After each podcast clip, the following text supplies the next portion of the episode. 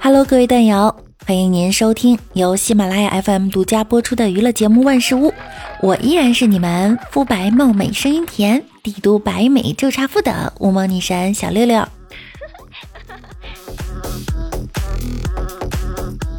每天叫醒我的不是闹钟，不是梦想，不是压力，是豆浆、油条、生煎、馄饨、锅贴、肉夹馍、牛肉汤、豆腐脑。还有鸡蛋灌饼。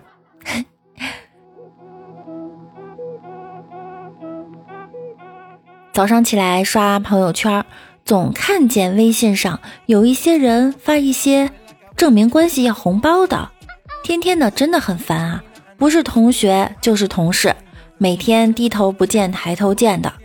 你要是差那俩钱儿，你就来找我，我当面给你也行。一发信息就是集红包买棉袄，集红包买年货的，没人给你发，也没见你冬天光个膀子过年吃咸菜呀。我们能不能活得不要像个乞丐一样？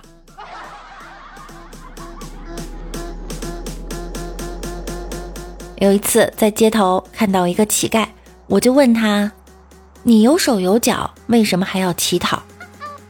我虽然有手有脚，但是我没钱呢。哎。这样一听，好有道理啊！发工资了，看见路旁一乞丐可怜，随手就给他两元。晚上去银行存钱，又遇见他，他存五千，我存一千。以后在大街上，每当看到一个乞丐拿着碗里的钱对我抖了抖的时候，我就觉得他在向我炫耀。有一个乞丐一直单身，和失明多年的母亲生活在一起。乞丐数十年如一日，每天虔诚的祈祷，恳求上帝帮助他改变不幸的命运。他的执着终于感动了上帝，上帝决定伸出援手，但只答应满足他一个愿望。乞丐谢过上帝后，一字一顿地说：“我唯一的愿望就是希望我的母亲。”能亲眼看到我的妻子在我比佛利山庄的别墅前坐进我的奔驰车，给我的女儿戴上一条价值两千万美元的钻石项链。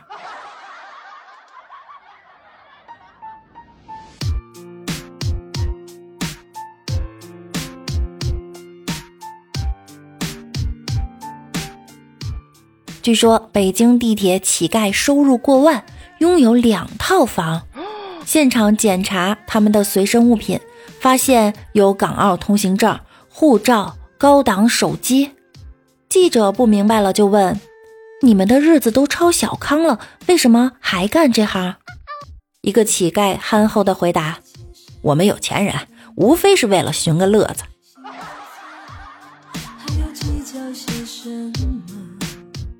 乞丐 A 问乞丐 B：“ 如果你有钱了，你会干什么？”乞丐 B 想了想，回答说：“我会买个金碗要饭。你呢？”乞丐 A 骄傲地说：“你就没我聪明了吧？我会雇人帮我要饭。”乞丐呀，就是乞丐。叫花子通常不会嫉妒百万富翁，但他们会嫉妒比自己混得好的叫花子。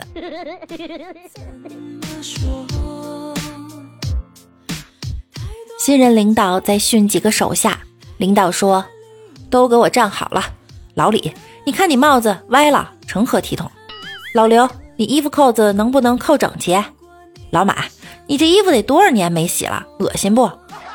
手下集体说：“帮主，咱们是乞丐，穿的这么整齐会饿死的。”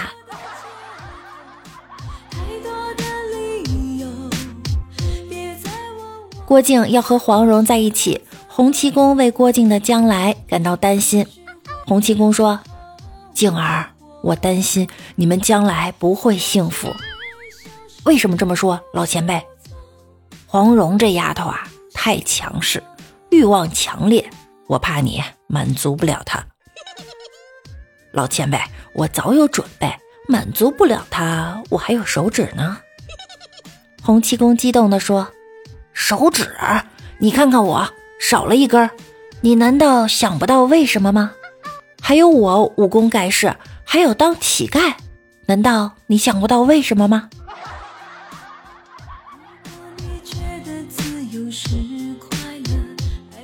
和男朋友一起逛街，碰到一对男女过来乞丐要钱，我拿了几块钱递给那男的，男的转身就给那女的了。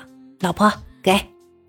看他们走远了，我笑道：“原来连乞丐也怕老婆呀。”男朋友笑着说：“哼，看这架势啊，他应该是有老婆后才去要饭的。”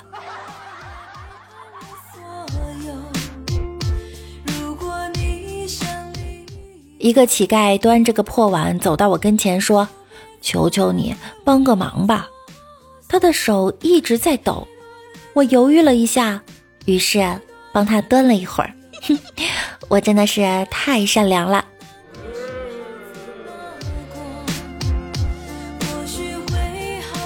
一个男人走进一家小店，他问老板：“你还认得我吗？”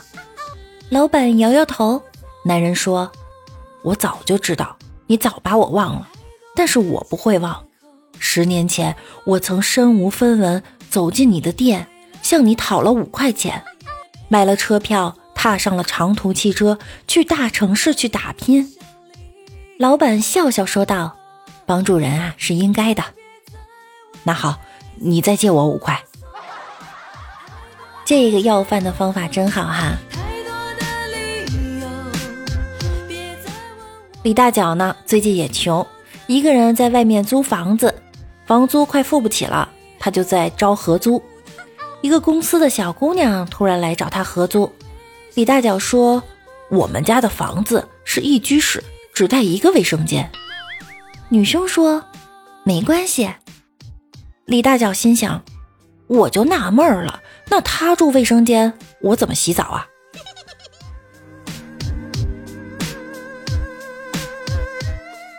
今天中午，李大脚的女朋友哭哭啼啼打电话给他，说自己撞车了。李大脚问他撞了什么车，自己怎么样？他哭着说：“你快过来吧，撞的你说的那个咱们赔不起的那种标志是牛的车，我追尾了。”当时李大脚就懵了，完了，他撞的是兰博基尼呀！火急火燎的。跑过去，中途把能借给他钱的哥们儿的电话都通知了一遍。等他跑到事发地点时，看到女朋友那个熊猫紧紧贴在一辆长安金牛星的屁股上，他还特别可怜的哭着问人家能不能分期付款。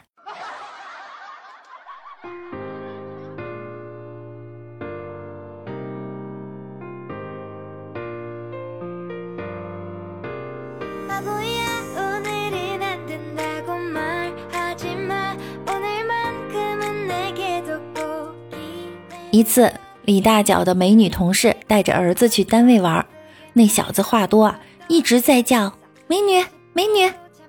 李大脚就问：“你在叫哪个美女啊？”“我在叫我妈妈。”“你妈妈美吗？”“我妈妈是个又白又美的美女，特别是妈妈的大腿特别白。”李大脚说：“我不信。”小朋友转头大喊。妈妈，快把裤子脱了，叫叔叔看看。他说他不信。李大脚感动的眼泪哗哗的。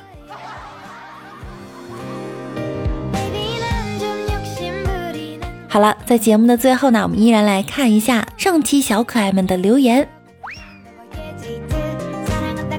我们沉默哥哥说，小明的舅舅生病了，小明感到非常难过，于是就给舅舅写了一封信。信上写道：“亲爱的舅舅，就不会写，画个圈儿。听说你生病了，并不会写，画个圈儿。请你保护好你的身体，身体不会写，又画个圈儿。请不要再下床了，床不会写，画个圈儿。你的外甥小明，明不会写，画了个圈儿。几天后，他的舅舅收到了这封信，舅舅很尴尬，情不自禁地读了起来：亲爱的大蛋，听说你生蛋了。”请你保护好你的蛋请不要再下蛋了你的外甥小蛋。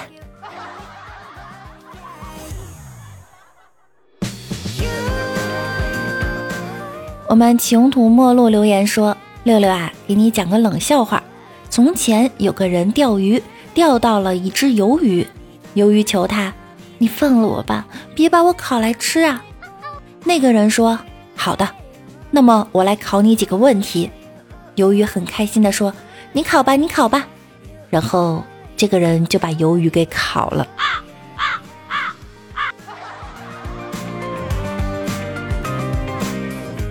我们弟弟的弟弟说：“乌蒙女神六六说坐飞机与机长聊天的那段真逗，我差点就信你了。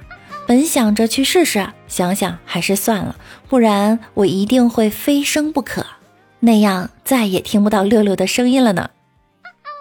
有的时候哈，六六会在节目里搞怪一下下，所以大家不要认真哦。”希望在这期的节目中，大家依然可以在节目的下方积极的留言。在下期呢，我还会选择优质的留言进行回复哟。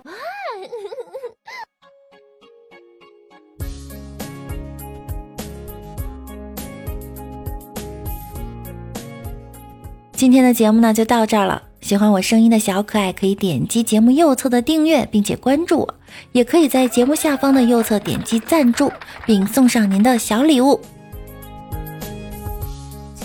我们的 Q 群呢是七零三零九五四五四，最近 Q 群啊快满了，大家可以搜索微信号 k w i l l n 加小易拉你进微信群哟。那我们今天的节目就到这了，下期再见，灰灰。